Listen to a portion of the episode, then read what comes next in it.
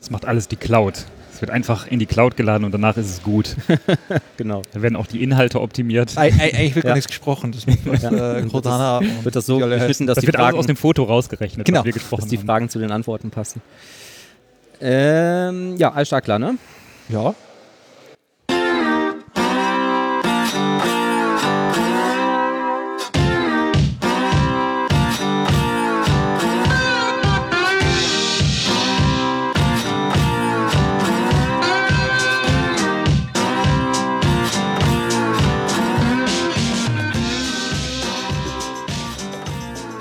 Eine neue Folge der DevCouch, wieder von der .NET Cologne und wieder mit Matthias Schwarz an meiner Seite. Schönen guten Tag. Und einem neuen Gast, und zwar Christian Gießwein. Hallihallo. Servus. Servus, genau. Du kommst aus Österreich. Ja, das kriegt man, glaube ich, jetzt gerade in den nächsten Minuten. Ja. Auf jeden Fall mit. Hört's, genau.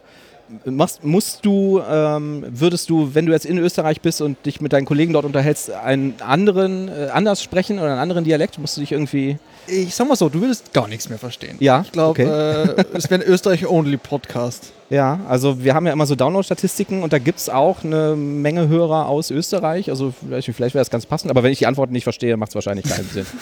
Ja. Schön ist immer, die Österreicher verstehen die Deutschen, aber die Deutschen Österreicher nicht. Das ist immer so eine One-Way-Direction. Ja, das ist so ein bisschen wie mit den Holländern, ne? Wo irgendwie die Deutschen, die im Urlaub da sind, die immer auf Deutsch anquatschen und die das auch verstehen. Aber ich finde das auch immer ein bisschen unhöflich eigentlich. Ich bin immer so eine Sache. Aber ich kann leider auch nicht damit dienen. C-Sharp oder anders angefangen. Was machst du hier? Was mache ich hier? Und was machst du überhaupt? Was treibt dich hierher? Was mache ich eigentlich überhaupt? Ja. Ich bin ja so wie ihr so ein .NET-Fan, einfach ein richtiger Fanboy.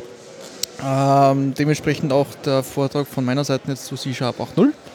Und ich bin noch so ein alter WPF-Hase. Oh. Ja, es gibt noch genügend Leute, was das machen, und meine Wenigkeit zählt dazu. Ich liebe das Zeug, ich mache es nach wie vor voll gern, und das ist so mein tägliches Ding. Und das ist auch dann das zweite Thema, was heute noch kommt, das ist nämlich dann WPF mit .NET Core 3.0. Mhm. Du hast 2 Vorträge. Ich darf dann meine Wenigkeit 2 Vorträge machen, richtig, ja. Okay, das heißt, du freust dich auf Ich freue mich generell. Also ja. .NET Core 3.0 auch. Es sind beide Sachen, weil es ist ja recht interessant. Ich habe es gerade in meinem Vortrag auch gesagt, C-Sharp 8.0 ist eine schöne Neuerung, aber gleichzeitig ein großer Bruch. Ja. Weil dadurch, dass ja nur .NET Standard 2.1 kompatibel ist, gehen halt teilweise die Features von C-Sharp 8.0 in .NET Framework nicht mehr. Und das finde ich schon irgendwie seitens Microsoft einen harten Schnitt. Ja, aber nochmal kurz zu dir. Du hast ein Unternehmen und bist selbstständig oder wie? Richtig, ich habe gegründet, also ich bin jetzt fast 6 Jahre selbstständig. Ja. Habe jetzt ein ganz, ganz kleines Team aufgebaut mittlerweile, also wir sind 3 Leute. Und darf jetzt da so Softwareentwicklung machen. Also wir machen eigentlich 3 Schienen. Das ist eine, das hat so diese Beratungs-Trainingsschiene, die mache halt ich hauptsächlich, weil es einfach so ein Hobby ist von mir, mit Leuten was zu erarbeiten und Vorträge zu machen. Das andere ist halt dann so diese typische Individualentwicklung. Das heißt, wir haben Projekte, wo es heißt, okay, wir brauchen irgendwas, so einen Prototypen für Architekturvorschlag, wir machen eine Umstellung Windows Forms, VB, irgendwas auf WPF-Zeug oder sowas dergleichen, und man sagt, okay, wir möchten mal eine Basis dafür haben. Und das dritte ist dann, dass wir noch aktuell jetzt beim zweiten Produkt sind, was wir gerade rausbringen. Das erste war eine Extension für Visual Studio, das heißt, wir haben es möglich gemacht, dass du im Visual Studio Mono-Anwendungen debuggst. Das ging davor gar nicht. Ja. Oder geht auch heute nicht de facto. Ja. Das heißt, das ist eine Extension, die kann man reinsklieren, und du hast eigentlich das Gefühl, das ist eine ganz normale .NET-Anwendung, aber es ist halt Mono. Und das verkauft ihr? Oder das verkaufen wir, das vertreiben wir dann auch. Ja. Das ist der typische Einsatzzweck, sind halt diese Embedded-Szenarien. Das heißt Mono Embedded halt, und die Entwickler entwickeln mit Visual Studio dann auf einmal statt mit Sharp-Develop, weil sie gesagt haben, mit Sharp-Develop, das ist halt so eine Sache. Dann wird ja für euch wahrscheinlich auch das kommende, jetzt angekündigte .NET 5 irgendwie ganz spannend sein. Eher nicht, weil das geht dann automatisch. Ach, das funktioniert dann? Ja, stimmt. Okay, ja, verdammt. Also das ist das Typische, was passieren kann natürlich. Ja. Das heißt, das geht out of focus dann, weil in dem Moment, wo .NET 5 da ist und Mono supported wird und Mono eigenständig nicht mehr ist, ist Visual Studio sowieso da, dass man das machen kann. Aber bis es soweit ist. Ja, genau. Und es gibt ja auch noch wahrscheinlich genügend Projekte, die noch nicht darauf laufen, ne? Wie halt immer. Also es gibt auch nur die VBA-Projekte, oder? Ich fürchte ja. Ja, genau. Gehen wir mal kurz in den Keller runter und da suchen wir uns nochmal raus. Ja. Nee, und das ich sage immer, ich kann das nicht. Weil das ist jetzt seit knapp 4 Wochen draußen. Das heißt, wir haben ja die große Projektfrage gestellt, zu sagen, WPF-Design im Visual Studio ist ziemlicher Schrott. Gelinde gesagt, also man kennt es ja, größeres Projekt, macht da mal was auf, das Ding knallt mal an jeder Ecke richtig zäh. Und deswegen haben wir den WPF-Designer im Visual Studio komplett ersetzt jetzt. Aha. Ja, das ist jetzt weniger ein Designer, es ist mehr eine Vorschau. Das heißt, du kannst wirklich mit dem XAML, was du hast, interaktiv interagieren. Du hast mit so einem Button definierst, kannst du auf den Button auch draufdrücken. Ja. Oder drüber fahren und so weiter. Das heißt, du kannst alles definieren im XAML mit den ganzen Styles und Triggers und so weiter und so fort, aber du siehst es eben sofort. Und das ist eigentlich eine ganz coole Geschichte, weil die hilft uns persönlich extrem viel. Ja, ja. Weil es halt nicht mehr dauernd dieses F5 kompilieren, starten, aha, einloggen, okay, dorthin drücken, dorthin navigieren, dort was machen, sondern es ist einfach nur, ich tippe eine Zeile, es ist da. Okay, ja, cool.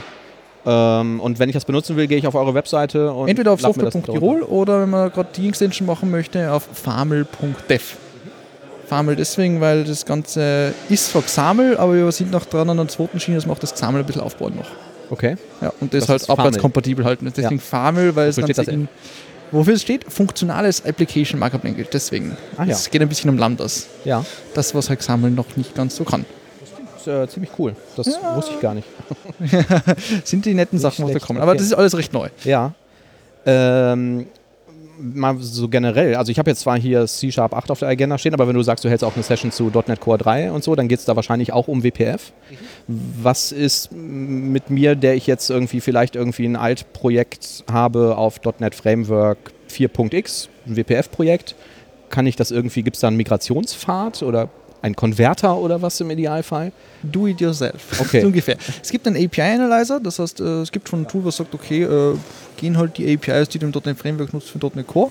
Das ist das Klassiker halt, aber der Rest ist eigentlich, probier es aus und mach es halt selber, weil es passt halt das CSP-Format nicht, du musst das CSP-Format einmal machen.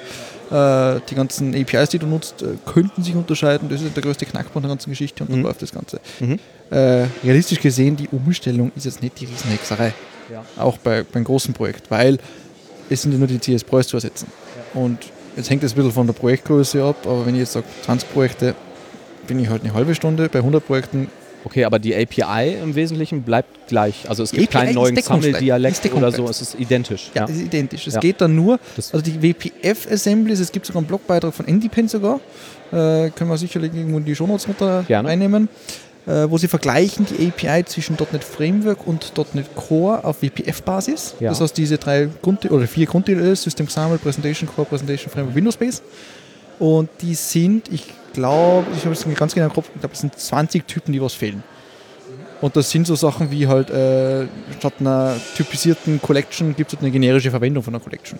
Ja, okay. Das war es aber auch schon. Die API hat sich deswegen nicht geändert, der Typ hat sich halt geändert. Okay. Das heißt, da wäre wahrscheinlich gar nicht so viel to do. Nö, aber es ist, dann fängt es dann an, wenn du jetzt keine Ahnung hast, eine WPF-Anwendung, du hast mit Active Directory was am Hut. Ja. Dann wird es im .NET Core ganz spannend auf einmal. Ja, ja. Weil diese API ist ja im .NET Core nicht drin. Aber das ist ja jetzt kein Thema, was an WPF liegt. Nö, richtig. Genau. Aber das kann natürlich unter Umständen dir irgendwo das Genick brechen, dann, wo du sagst, okay, da habe ich ein Problem damit. Aber das heißt, wenn ich die Projektdateien migriert habe und mein Projekt kompiliert, dann kann ich auch sicher sein, dass es funktioniert. Das heißt, so sicher, wie man halt immer sein kann. Das heißt, die fleißigen Entwickler bei Microsoft haben vermutlich einfach quasi den alten Code genommen und auf Core migriert.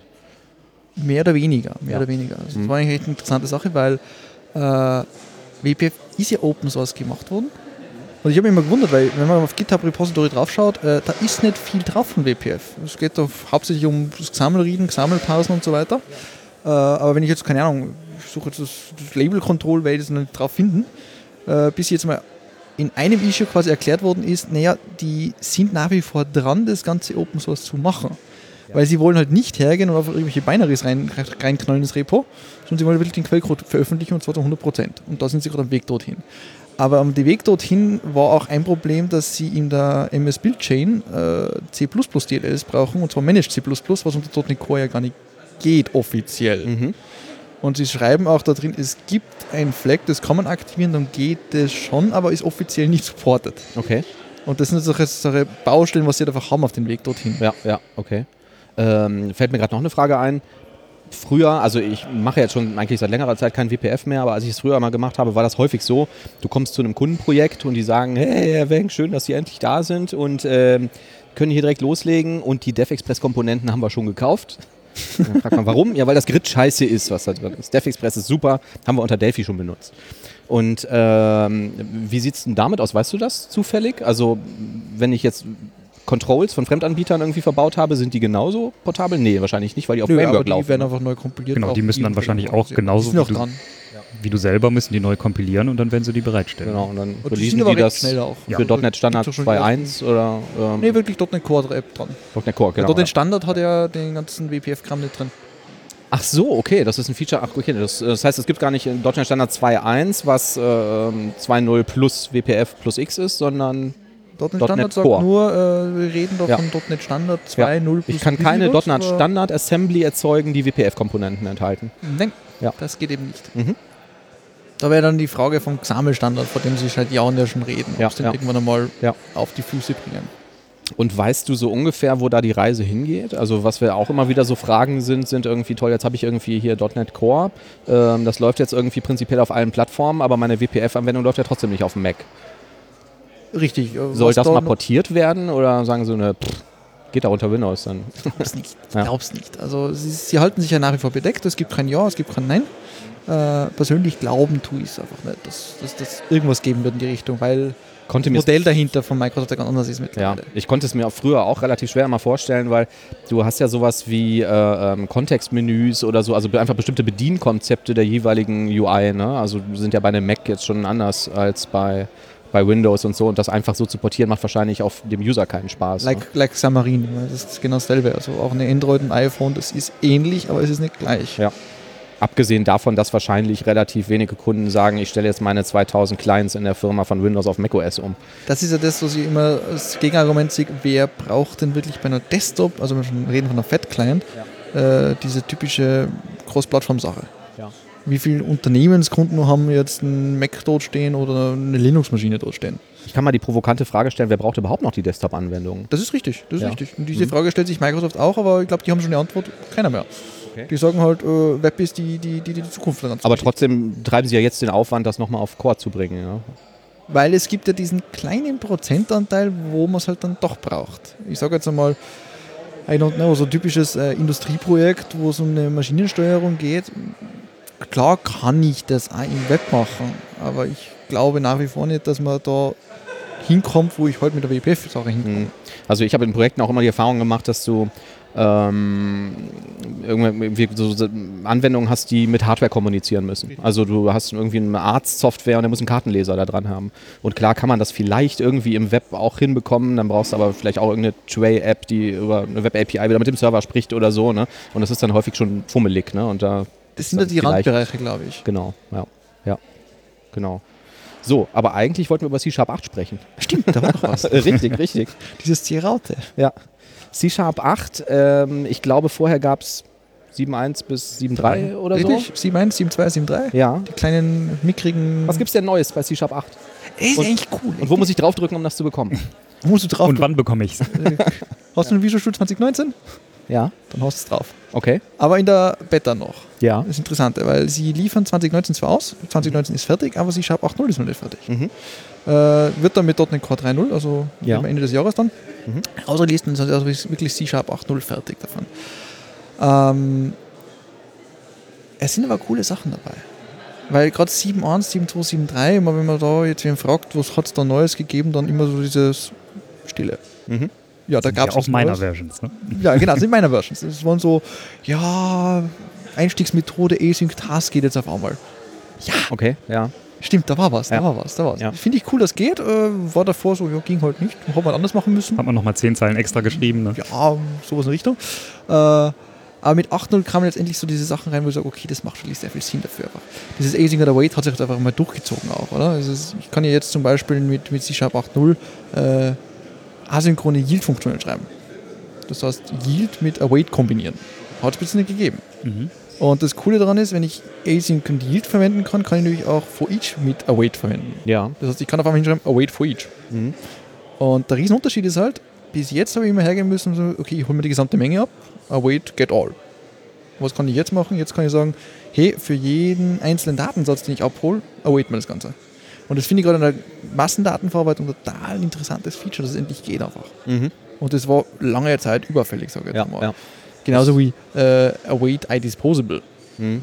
Auch das gibt es halt auch. Ja. Aber das Problem ist halt, gerade die zwei Features zum Beispiel, Async-Enumerable, Async-Disposable, .NET Standard 2.1 gibt es im .NET Framework nicht. Punkt. Mir ist ehrlich gesagt auch vor ein paar Wochen zum ersten Mal bewusst aufgefallen, dass das nicht geht. Ich habe irgendeine Async-Methode geschrieben, die irgendwie ein Enumerable zurückgibt und wollte dann irgendwie Yield Await machen oder so und dachte dann, andersrum, Await Yield, was? Und habe gegoogelt, geht nicht. Gibt's nicht. Achso, okay. Nicht. Okay. Das war mir nicht bewusst, ja, schade. Ja, richtig, richtig. Aber das sind so für mich jetzt die persönlichen, total coolen Features. Ja. Das größte Feature sowieso ist ja diese typischen Nullable Reference Types. Mhm. Das heißt, das ist ja quasi das Feature, auf das warten wir seit C-Sharp 6.0. Seitdem kündigen sie es an, wir machen da was und jetzt ist es halt endlich da. Was ja auch ein interessantes Konzept ist. Ja, kannst du das kurz nochmal erläutern? Die Idee ist dahinter, man geht her und sagt dem Compiler, hey, Referenzen sind nicht mehr null. Mhm. Und das ist ein Standardfall. Das dürfen nicht mehr null sein. Oder? Dürfen nicht mehr null sein. Aber du musst es aktivieren, hatte ich so verstanden. Ne? Du legst ein Häkchen. Ja. Häkchen nicht. Du legst dann CS-Pro halt was ein. Okay. Das Häkchen wird entweder nur kommen, bzw. der Standard wird einfach anders sein. Es ist dann so, dieses Feature ist eigentlich in der Runtime vom Verhalten her, ändert es gar nichts. Ist auch vom IL-Code ändert es fast nichts, sage ich jetzt einmal.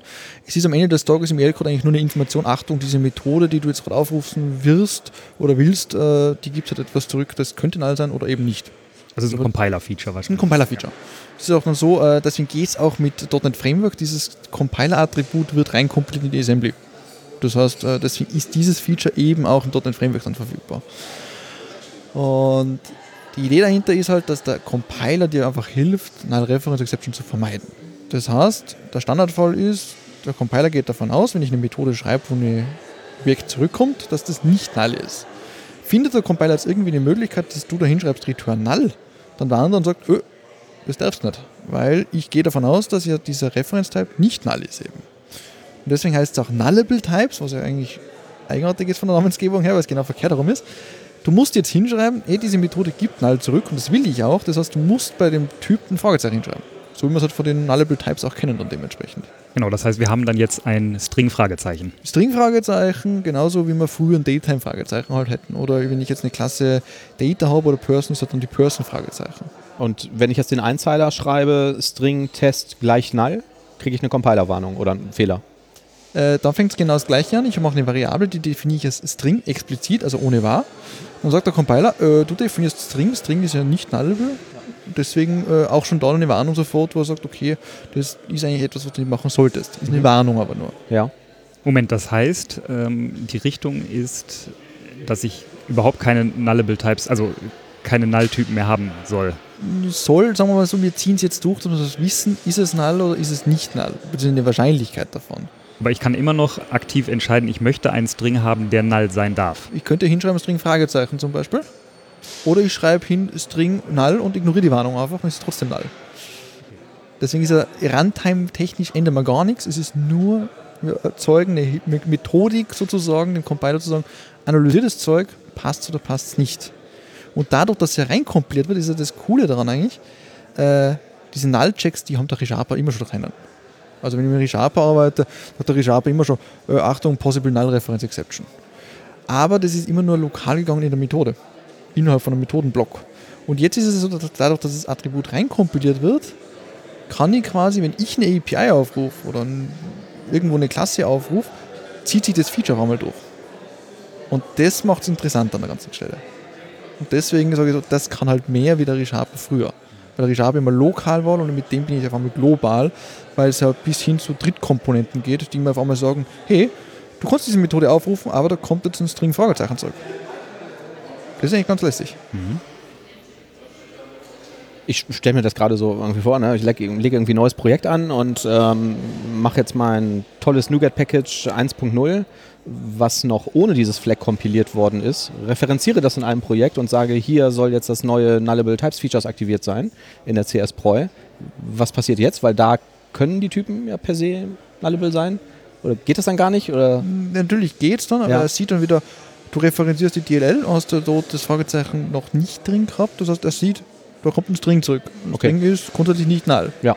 Das heißt, er geht davon aus, dass die Komponente, die du referenzierst, schon mit aktivierten Modus programmiert worden ist und das ist nicht null, was da daherkommt. Okay, das heißt, der String, den ich dann zurückgebe, nehmen wir mal an, ich referenziere jetzt irgendeine Property aus einer Klasse und die hat halt auch einen Setter und ich schreibe da jetzt hinter null, dann würde er sagen, nee.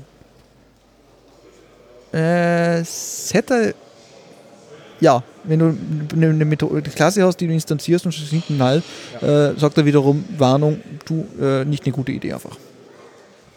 Cool. Ich hatte in der Vergangenheit mal gehört, dass es immer irgendwie bei Microsoft intern irgendwie so Kämpfe gibt zwischen diesem IL One-Time-Team und dem Compiler-Team und das Compiler-Team oder das Sprachteam hat gesagt, wir wollen jenes und neues Feature irgendwie in die Sprache integrieren und das IL-Team hat immer gesagt, macht, was ihr wollt, ja, aber keine Änderungen an dem IL-Code, also der Compiler muss das supporten. Mhm. Sind für C-Sharp 8, brauche ich dafür eine neue One-Time? Nee. Nee, okay. Nee. Es ist immer noch derselbe IL-Code. Ja. Ich glaube, das zögern sie jetzt auch raus bis, ich sage mal, C-Sharp 9.0, weil gerade mit den neuen Features, was da vielleicht kommen, weiß ja keiner Gesetzer, wird es wahrscheinlich schon notwendig sein, dass man irgendwann einmal den IL-Code oder auch die Runtime einfach anpassen wird. Das heißt, man muss da mittlerweile erweitern. Was sie aber jetzt sicherlich nicht gerne tun. Weil jetzt, wenn sie es jetzt machen würden, müssten sie sagen, okay, die .NET Core und .NET Runtime, die interpretieren IL-Code unterschiedlich.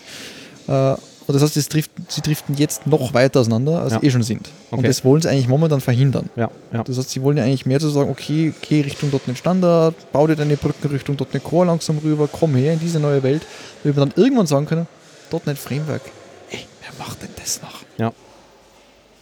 Ja.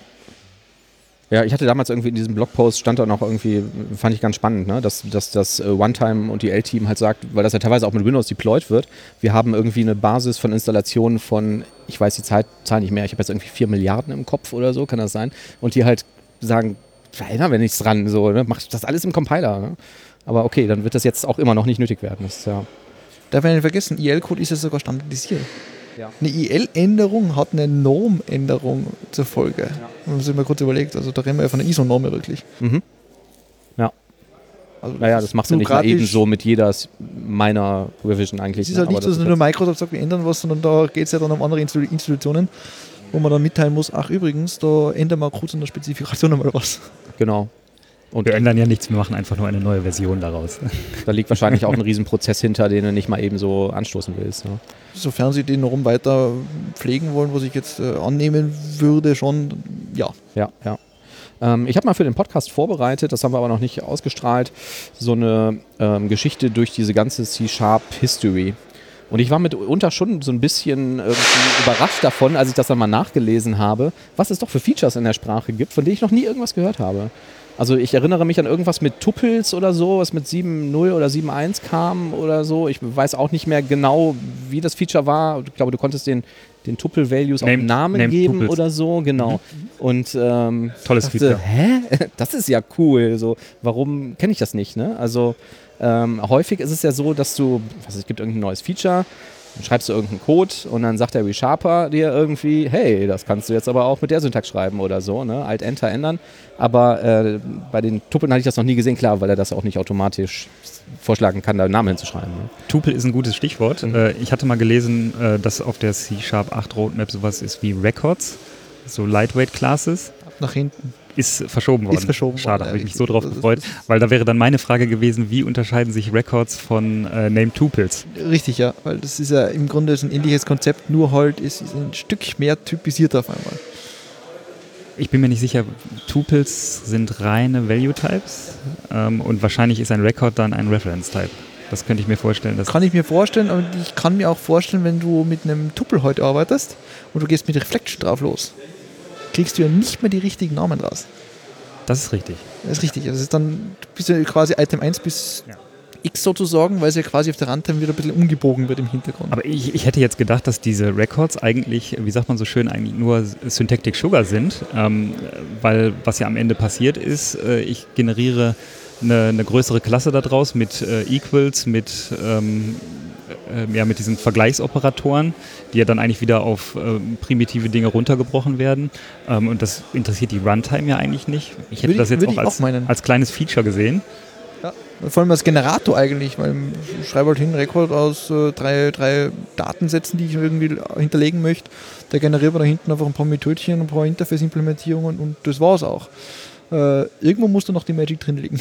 Okay, dann warten wir auf C-Sharp 9. Ja, aber es bleibt ja was Spannendes. Worauf man sich freuen kann. Worauf man sich freuen kann. Genau. Irgendwann. Irgendwie. Was haben wir noch in C-Sharp 8? Was haben wir noch in C-Sharp 8.0? Ranges und Indizes. Mhm. Das ist, wenn ich jetzt ein Array habe zum Beispiel. Ich habe ein Array von irgendwelchen Zahlen, Int-Array, dann kann ich ja bis heute schon über einen Index drauf zugreifen, kann sagen, ich hätte ganz gern das erste Element an der Stelle 0 oder halt das letzte Element mit Länge -1, damit ich halt mit dem Null-Index basiert bin. Und was kann ich jetzt machen? Ich kann es mit den Ranges arbeiten, das heißt, das ist der Punkt-Punkt-Operator. Mhm. Das heißt, ich schreibe hin, Ecke Klammer auf, Punkt, Punkt, Ecke Klammer zu. Das ist die Grundform davon, das heißt, Punkt, Punkt heißt, gib mir alles. Das heißt, wenn ich jetzt darauf zugreife, bekomme ich durch diesen Aufruf eine Kopie des grundsätzlich gesamten Arrays. Gehe ich jetzt her und erweitere dieses Punkt, Punkt, dann kann ich entweder davor oder danach was hinschreiben. Das heißt, ich kann davor hinschreiben zum Beispiel die 0 und dahinter die 10, das bedeutet vom Index 0 bis zum 10. bekomme ich alle Elemente, was da drin sind, als Kopie wiederum, als neues Array. Also es geht immer um eine Kopie des Arrays zu erstellen sozusagen. Mhm. Und das Interessante dabei ist, da gibt es eine neue Art und Weise, es hinzuschreiben. Ich kann nicht hinschreiben 0.10, sondern ich schreibe hin 0.dach10. Das heißt, von hinten gezählt das Zehnte. Ah, okay. Ja. Und da war mir jetzt nicht lässig, weil ich, bis jetzt habe ich immer von hinten zählen, muss ich immer mit Punkt Length oder Punkt Count, je nachdem, ja. Minus, wie war das jetzt noch einmal? Letztes 2? Und fast 0 basiert oder 1 basiert, genau. Das ist das Problem. Genau. VI rückwärts oder so, jedes einzelne Zeichen rauskopieren. Ja. Ja. Mhm. Und jetzt ist einfach hinschreiben, okay, keine Ahnung, 2.8.2, das heißt, die ersten 2 überspringen wir, von hinten die letzten 2 überspringen wir, alles in der Mitte drin und das nehmen wir halt dann einfach dementsprechend. Und das finde ich schon auch wiederum so eine Sache, ui, das ist ganz nett zu schreiben. In TypeScript gibt es schon länger schon wieder. Das schwappte quasi von TypeScript so langsam rüber in die C-Sharp, weil zu sagen, okay, das brauchen wir halt auch wiederum rein. Ja. Aber halt auch wiederum so eine Sache, Punkt, Punkt ist gemappt auf den Datentyp System.Range. Das ist wiederum definiert in .NET Standard 2.1. Das bedeutet wiederum, .NET Framework kann es nicht. Okay. Was eigentlich schade ist.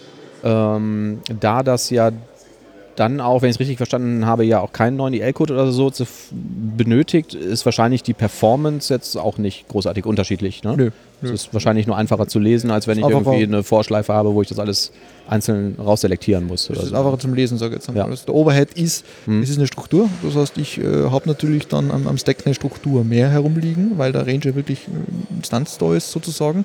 Das heißt, wenn man jetzt wieder auf akademischem Level vergleichen anfängt, ja, nicht ganz 100% gleich, ja, okay, aber who cares, ganz ehrlich. Ja, klar. Haben andere Probleme normalerweise. Ja. Hoffentlich.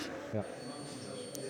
Es wäre ja denkbar gewesen, dass es, also wir haben es ja schon ausgeschlossen, dadurch, dass es keinen neuen IL-Standard gibt oder so, ne, dass einfach irgendwie so ein Memory-Bereich selektiert werden kann und wird woanders hin kopiert oder so, aber der wird ja dann intern wahrscheinlich trotzdem auch mit dieser Dach-Syntax daraus irgendeine Vorschleife oder sowas machen. Die Frage ist, was passiert im Endeffekt? Es gibt, dadurch, dass ich Punkt-Punkt mache und das wird gemappt auf System.Range, das ist ja Schritt 1. Schritt 2 ist ja, die haben die Implementierung des Typs Arrays erweitert, um einen Index, einen neuen, der halt nicht einen Int nimmt, sondern halt System.Range. Und das gibt halt wieder was zurück. Das heißt, es ist ja nichts anderes als ein Methodenaufruf. Auch ein Index ist ein Methodenaufruf, wenn man so möchte. Und das ist halt da reinprogrammiert. Manche argumentieren ja auch zu sagen, okay, man hätte ja so wie bei den Value-Tuples, die Name-Tuples, die wir gerade vorher genannt haben, die kann man ja in .NET Framework nachziehen. Die System-Value-Tuple, Nougat-Paket reinstillieren, los geht's. Und manche argumentieren, man hätte das ja auch mit C-Sharp 8.0 machen können. Das stimmt nur teilweise, weil der Range-Datentyp zum Beispiel alleine nützt ja nicht viel. Weil es ist zwar ein Range-Datentyp, aber du brauchst Überladungen in den Basisdatentypen im Array. Und das heißt wiederum eine .NET Framework-Anpassung und schwuppsdiwupps, das wollen wir ja eigentlich nicht. Ja. Stimmt, sonst hättest du aber eine Extension-Method oder so machen können vielleicht.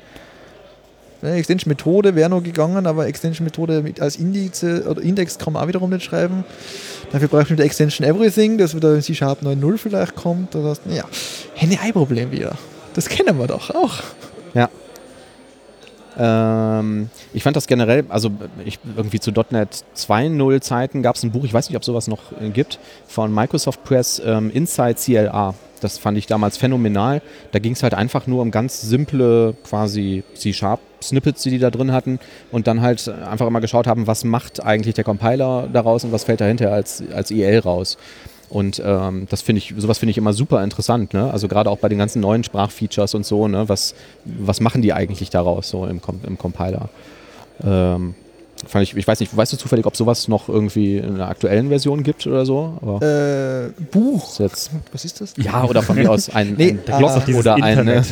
Ja. Ich bin selber so ein Typ, der was eigentlich ganz gern IL-Code sieht. Also auch in meinem Vortrag habe ich sofort IL, diese Assembler aufgeworfen und gesagt, okay, was macht denn jetzt eigentlich dieses Nullable Reference Types überhaupt? Genau. Oder? Einfach um zu erklären, wie funktioniert das Zeug? Ja, wie funktioniert das denn? Eben. Ja. Du hast noch 2 Minuten. Ist ein Attribut, was generiert wird am Ende des Tages halt, oder? Oder auch wenn ich sage, okay, keine Ahnung, so Yield zu erklären, das kann ich hochwissenschaftlich erklären, dann versteht sowieso wieder keiner, was also die Eigenschaften von Yield irgendwie ist. In dem Moment, wo ich am IL-Code mal runtergehe und sage, okay, eigentlich, da wird aus einer Methode eine Klasse generiert und die implementiert wiederum ein paar Interfaces und das ist Enumerator, Move Next, etc., etc., etc., dann finde ich das greifbarer und verständlicher. Das heißt, Buch, nein, ganz einfach Neugierde, mal Sachen einfach hinzuschreiben und sich auch ab und zu ein bisschen mit IL-Code zu beschäftigen. Genau, also jedem zu empfehlen, mal in den IL-Code reinzugucken, auch in dem Kontext von Async und Co. Ist auch spannend, was da passiert. Ist fürs Verständnis eigentlich auch wahnsinnig wichtig, auch wenn du irgendwie Lambda-Expressions hast mit irgendwelchen Scopes und Closures und so, was passiert denn da eigentlich mit? Richtig. Einfach mal so ein Grundverständnis zu schaffen. Ja. Ja. Und das finde ich schon eine ganz wichtige Sache, weil viele Entwickler gehen halt immer her und sagen, ja, .NET nimmt einem viel ab und C-Sharp nimmt viel ab. Finde ich korrekt, ja. Aber es ist so, wie der C++-Programmierer auch Assembler kennt. Er schreibt es jetzt nicht jeden Tag, aber er kennt es zumindest. Und dieser IL-Code musst du nicht komplett verstehen, weil da musst du ein Verständnis haben von IL-Code an sich. Das heißt, du siehst ja auch Assembler-artig mit Stack und Heap und so weiter und so fort. Aber zumindest ein grundsätzliches Verständnis für ein gewisses Lesen davon, das sollte man schon haben. Ja. Bringt einen einfach persönlich weiter, finde ich. Aber ist immer so eine Geschmacksfrage wahrscheinlich. Dem könnte ich zustimmen. Ja, auf jeden Fall. Ja, ich weiß nicht, ob das wirklich Geschmack ist. Nee, eigentlich, wenn du es nicht gemacht hast, weißt du halt im Detail nicht, wie es funktioniert. Ne? Ich finde auch den Garbage Collector zum Beispiel immer wahnsinnig spannend. So. Dann sind wir dann eher im One-Time-Bereich oder so, wie das Ding eigentlich funktioniert und so. Das ist eigentlich auch sehr cool. Bringt dich auch weiter, wenn du es verstehst, wie es funktioniert. Also es ist immer so, ist es jetzt viel Aufwand für einen Rechner zu sagen, ich instanziere 10.000 Objekte? Mhm. Wenn man das mal rausmisst und sich mal anschaut, was da passiert und mit verstanden hat, wie Garbage Collection mit Generationen funktioniert, who cares? Das ist nichts an Aufwand, einfach, oder? Man kann auch Millionen Objekte erzeugen. Ja. Das ist auch so erledigt. Aber das sind gerade häufig, also aus meiner Erfahrung zumindest, immer die Sachen, wo Kunden früher, als es dann irgendwie diese Phase gab, wo man dann von Technologie X auf .NET umgestiegen ist, wo es da immer so die meisten Fragen gab, so, ne? Irgendwie Garbage Collection, dann hält auch mein Programm an und was ist denn, läuft da der Speicher voll und so und wie funktioniert das denn wirklich und sowas, ne? Also das war gerade so in der Anfangszeit war das immer ein Thema, heute interessiert das glaube ich gar keinen mehr, weil man sich daran gewöhnt hat, dass es funktioniert. Ne? Man stützt sich halt mehr auf Dinge, die man sagt, die funktionieren und die werden abgenommen, das heißt, man sagt, okay, das macht schon irgendwer. Ja, ja, genau. Und nichts ist schlimmer, wie jemand, der was sagt, okay, ich weiß mehr über .NET als Microsoft oder sowas und sagt, okay, GC Collect an dieser Stelle ist jetzt richtig. Ja. Das sind meine Lieblingsfavoriten, weil ich sage, okay, ja. Ja, das stimmt. Da wird es dann schwieriger. Genau. Gab es noch was? Wir hatten jetzt diese neue Syntax, hast du gesagt, ne? Für, wie hieß das Feature? Ranges und Indizes. Nullable Reference Types. Was hattest du nochmal zuerst genannt? Async-Enumerable. Async-Disposable hatten wir. Wir hatten... Wir haben es nicht erwähnt, aber es gibt so viele statische, lokale Methoden. Statische, lokale Methoden. Lass dir das mal durch den Kopf gehen. Ja. Lokale Methoden sind ja schon eine coole Sache eigentlich. So eine Hilfsmethode in der Methode. Und jetzt kannst du hergehen, kannst die statisch machen noch. Effekt das heißt, ist? Ich kann in der Methode nur statische Elemente referenzieren? Ja, nicht ganz. Du kannst quasi die Outer-Scope-Elemente nicht mehr referenzieren. Ah, also statisch, lokal statisch. Okay, lokal statisch, das ist es eben.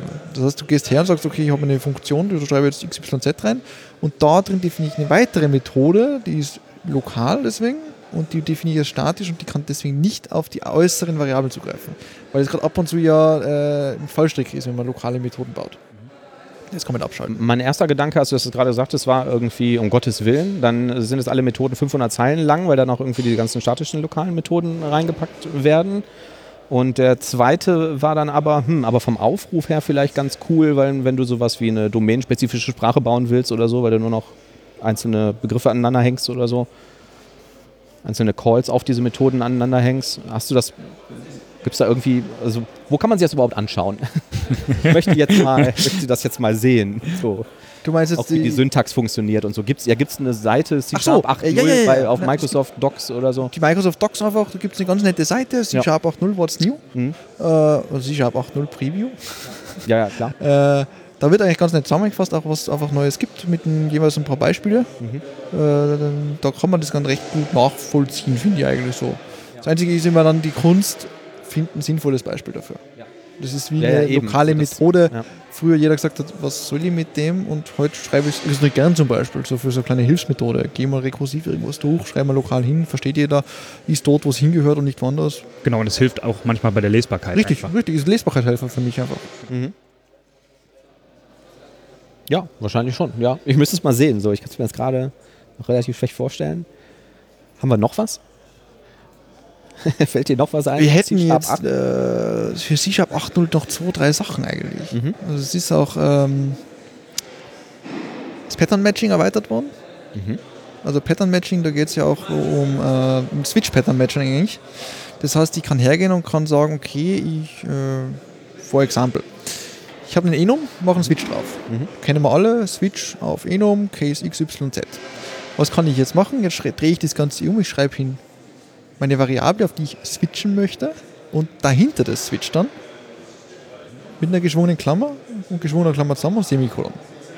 In diese geschwungenen Klammern kann ich jetzt irgendwelche Bedingungen reingeben als Lambda-Expressions. So, was heißt das? Ich schreibe hin Enum-Wert 1, Pfeilchen, also die Lambda-Expression und der Return-Wert davon. Was dieses ganze Switch gibt, ist eine quasi Expression, die etwas zurückgibt dann auch dementsprechend. Und schreibt sich sehr Lambda-artig. Was daraus besteht, ist nämlich folgendes: Wenn ich das relativ Code schreibe, kann es passieren, dass ich eine Methode baue, die nur noch aus Lambda-Expressions besteht. Ja. Und zwar nicht eine, sondern 15 Stück. Ja. Was Eigenartiges zu lesen, aber ganz cool ist, wenn es einmal einigermaßen Intus ist, sage ich jetzt mal. Ja, es muss immer so ein bisschen einsickern, ne? Ja, richtig, das muss man auch sehen, sage ich jetzt mal. Das ist jetzt gerade für Podcast echt schwierig, ohne irgendwas...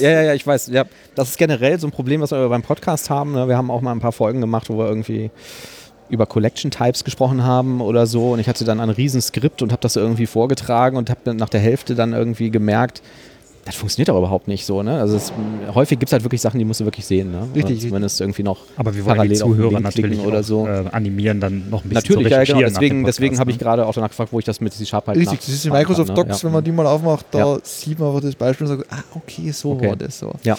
Aber da muss man halt ein bisschen reinkommen, sage ich mal. So, aber das war dann alles an neuen Features. Nee, 2 noch. Nein, 2 noch. 2 noch, okay. Schieß los. Using Declarations.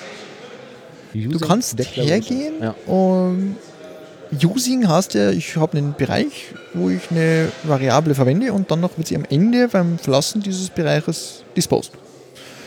Das heißt, entweder ich schreibe beim Using hin ohne Klammern, dann gilt es genau eine Zeile, oder geschwungen auf, irgendwo und geschwungen zu. Was ich jetzt machen kann, ich kann hergehen und einfach sagen, okay, ich baue eine Variable und schreibe beim Initialisieren dieser Variable oder beim Instanzieren das Using bereits hin. Und sobald die Variable out of scope geht, wird sie automatisch disposed. Okay.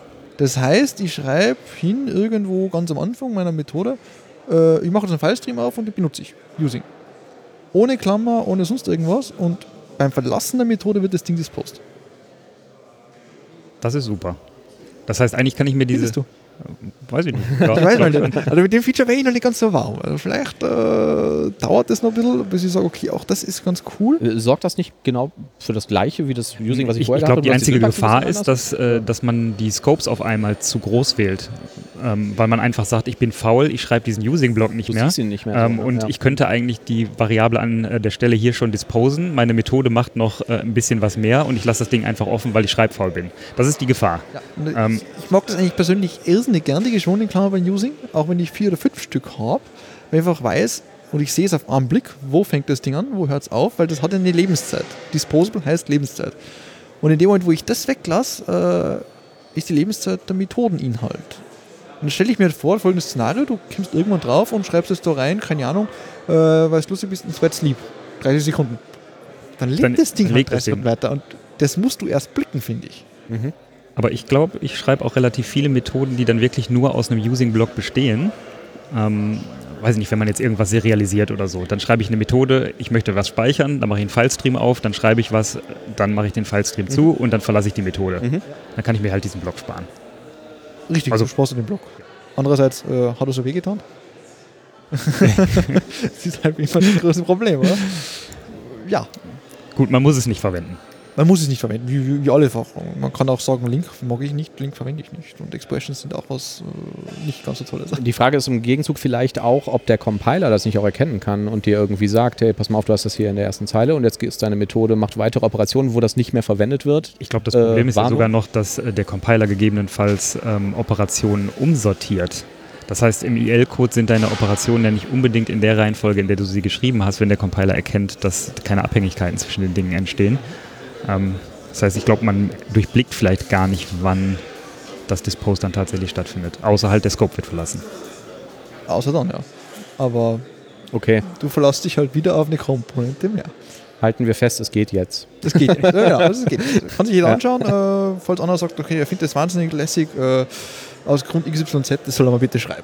Das würde mich interessieren einfach. Ja. Ich glaube, es ist Faulheit. Sind wir Programmierer nicht alle faul? Ja. Oder also ist es nicht mal, die faulsten Programmierer sind die besten? Ja. Aber ich glaube, das ist eine Beschimpfung für einen. Meine Oma hat immer gesagt, du kannst besser mit einem Faulen zusammenarbeiten als mit einem Dummen. Wie wir alle wissen, Oma haben immer recht. Ja. Das ist gut, ja. Ich glaube, einer fehlt noch. Einer fehlt noch, der letzte, das war dann haben wir alle, das war die Default Interface Implementations. Richtig. Das heißt, was kann ich jetzt machen? In Interfaces was reinprogrammieren. Solange es auf Basis von bestehenden Methoden... Abstrakte Klasse? Richtig, das ist das Erste, was einem einfällt. Ja. Interface, Implementierung, abstrakte Klasse. Ja. Und das zweite Gedanke, Multifärbung. Ja. Ja, richtig. Ja. Ich finde die zwei Sachen... Den hatte ich jetzt nicht, aber jetzt, wo du es sagst, ja. Mhm. Ist eigentlich dann Multifärbung, was man dann irgendwie so reinbringt? Was ja in IL auch supported wird. Rein theoretisch ja. Also das kriegt man da rein. Was ist die Idee dahinter? Man kann in den Interface einfach eine Implementierung reingeben. Warum macht man das? Die Argumentation ist, in dem Moment, wo ich ein Interface irgendwie in irgendeiner Form veröffentliche, ist dieses Interface in Stein gemeißelt eigentlich. In dem Moment, ich kann es nicht mehr erweitern. Ich kann es nicht mehr erweitern, ja richtig. Wenn ich jetzt hergehe und das Interface ändere, zwinge ich alle meine Konsumenten dazu, dass sie neu oder einfach das Ausimplementieren korrekt handhaben, sage ich jetzt einmal.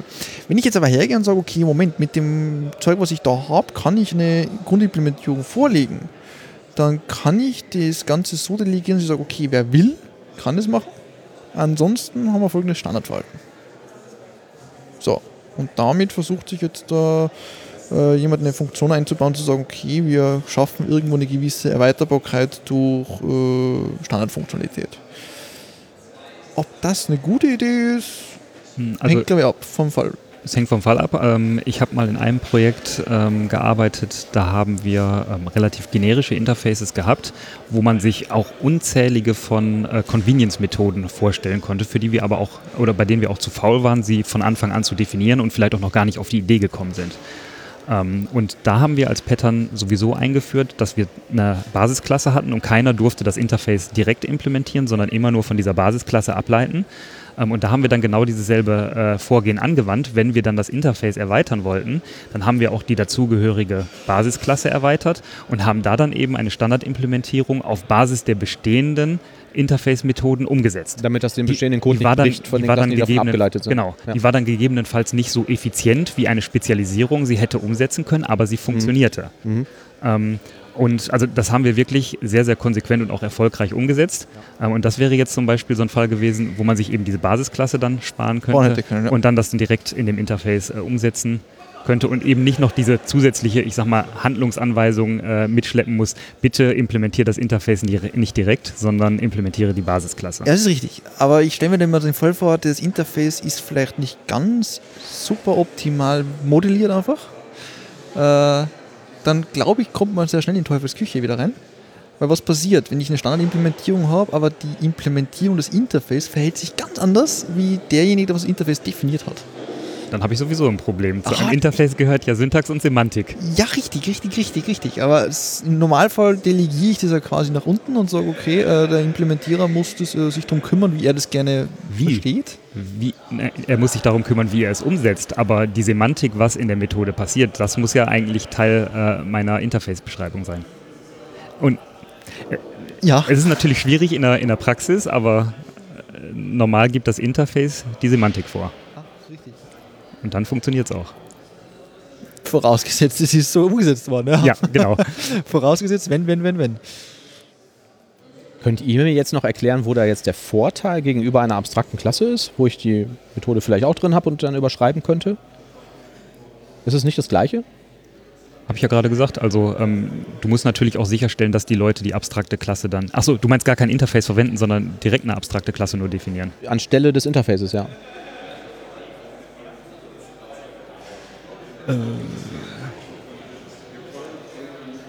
Naja, betretenes Schweigen. Richtiges Schweigen, genau. Betretenes Schweigen.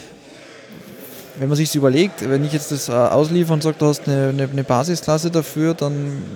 Ja, Multifirmen gibt es ja nicht. Das heißt, du musst halt dann sofort eine eigene separate Implementierung machen. Ja. Beim Interface könnte ich natürlich sagen, hey, ich bekomme jetzt einen iLogger, ich habe schon einen Logger, der schaut zufälligerweise gleich aus, klatscht hinten das Interface dran, geht. Ja. Da ist doch unser Argument. Ja, Mehrfachvererbung. Ja, richtig. Ja, das finde ich generell auch so eine spannende Sache an so Spracherweiterungen. Ne? Ich meine, dieses Thema mit den Null Reference Types oder dann nicht mehr Nullable Types oder und so, da sind ja viele Sachen eigentlich einigermaßen klar und logisch, warum man das so macht. Ne? Viele Änderungen sind halt irgendwie Syntactic Sugar oder so, ne? Aber ich finde es auch immer ganz spannend, dann nochmal zu lesen, warum überhaupt? So, warum? Also gerade jetzt bei diesem Feature, warum habt ihr das gemacht? Ne? Genau, also so dieses, brauche ich das wirklich? Mhm. Ja, mag gut sein, ja, kann sein, ne? Aber dann würde mich halt, also da wird sich das Team sicher Gedanken drüber gemacht haben, hoffe ich, und nicht gesagt haben, aber wir machen das jetzt mal. Ich glaube auch bei vielen Sprachfeatures ist es am Anfang immer so, dass man sagt, wer braucht das eigentlich? Und das ist ja völlig witzlos eigentlich. Und so, dann vergehen so 2, 3, 4, 5 Jahre und das macht jeder und das ist de facto Standard. Ja, natürlich. Ich erinnere mich sogar an die Link-Zeit. Damals, wo Link rausgekommen ist, so jeder, was ist das? Das kann keiner lesen, das braucht man doch nicht und so weiter. Und wenn heute keiner Link kann, durch die Tür, die dreht sich. Viel Spaß. Genau. Ja. Ich habe mich Jahre gegen wahr gesträubt. Mittlerweile. Nee, das habe ich auch von Anfang an gemacht. Bei Link erinnere ich mich, bei der ersten Version gab es noch irgendwie so diesen Battle zwischen den verschiedenen Notationen, die du verwenden kannst, ne? Mit dieser From-Syntax. Genau, From-Syntax oder halt dem Chaining und so. Ne? Ich glaube, das mit dem From-Syntax habe ich jetzt zumindest mitbekommen, macht heute, glaube ich, auch niemand mehr. Oder habe ich zumindest ewig nicht gesehen. Ja, also wir haben es damals so, als Link gerade ganz frisch war für Datenbankabfragen und so, war das... Irgendwie, mir hat sich das dann eher erschlossen, aber das hat sich auch schnell wieder erledigt. Also die datenbanknahen Entwickler, die haben die SQL. Ja, genau. Ich sage mal so, die typischen SQL-Entwickler, die machen das ganz gern, glaube ich, heute auch noch mit dieser From-Syntax. Alle anderen sind einfach Methoden-Chaining einfach ganz, ganz gewöhnt und eine Extension-Methode ist eine Extension-Methode, los geht's. Genau. Cool. Matthias, noch Fragen? Ich denke, alle Fragen sind beantwortet. Christian. Ja. Was haben wir vergessen? Viel zu viel und gar nichts. Sprachfeatures haben wir, glaube ich, alle durch. Ne? Ja. Gibt es in .NET Core 3 noch irgendein Killer-Feature, wo du sagst, das ist echt der Knüller? .NET Core an sich, oder? Finde ich. Mhm. Also ich finde .NET Core einfach cool, von der Idee her. Ja, ich auch. Ja. Ich fand es auch mutig, dass sie das gemacht haben. Das ist einfach der richtige Schritt, glaube ich. Ja. Also es ist gerade so von dem, wie es weitergehen soll und in welche Richtung sie treiben und gerade mit den Ankündigungen, was jetzt gekommen sind auf der Bild, das sage ich jetzt einmal, es macht jetzt alles immer mehr Sinn. Ich freue mich jetzt schon wie ein kleiner Schnitzel auf .NET 5 und kann das Core endlich weglassen. Es ist dann das .NET 5 aber und .NET 6 und .NET 7 und jedes Jahr kommt da was Neues. Das klingt alles ganz gut eigentlich. So, ja, kann man vertrauen im Ganzen. Schafft Vertrauen. Cool. Dann sage ich vielen Dank, dass du da warst. Genau, vielen Dank für die Einladung. Hat Spaß gemacht. Wir hoffen, wir haben jetzt nicht zu viel deiner Zeit geklaut und du musst jetzt irgendwie noch 2 Sessions halten. Oder hattest du schon eine? Ich hatte schon eine, jetzt kommt dann noch die 2. Aber habe ich noch eine kurze Zeit für die Dinge, die man heute so machen muss von der Session. Dann Dankeschön. Schöne Konferenz noch. Gut, danke. Mal. Ciao. Ciao. Ciao. Servus.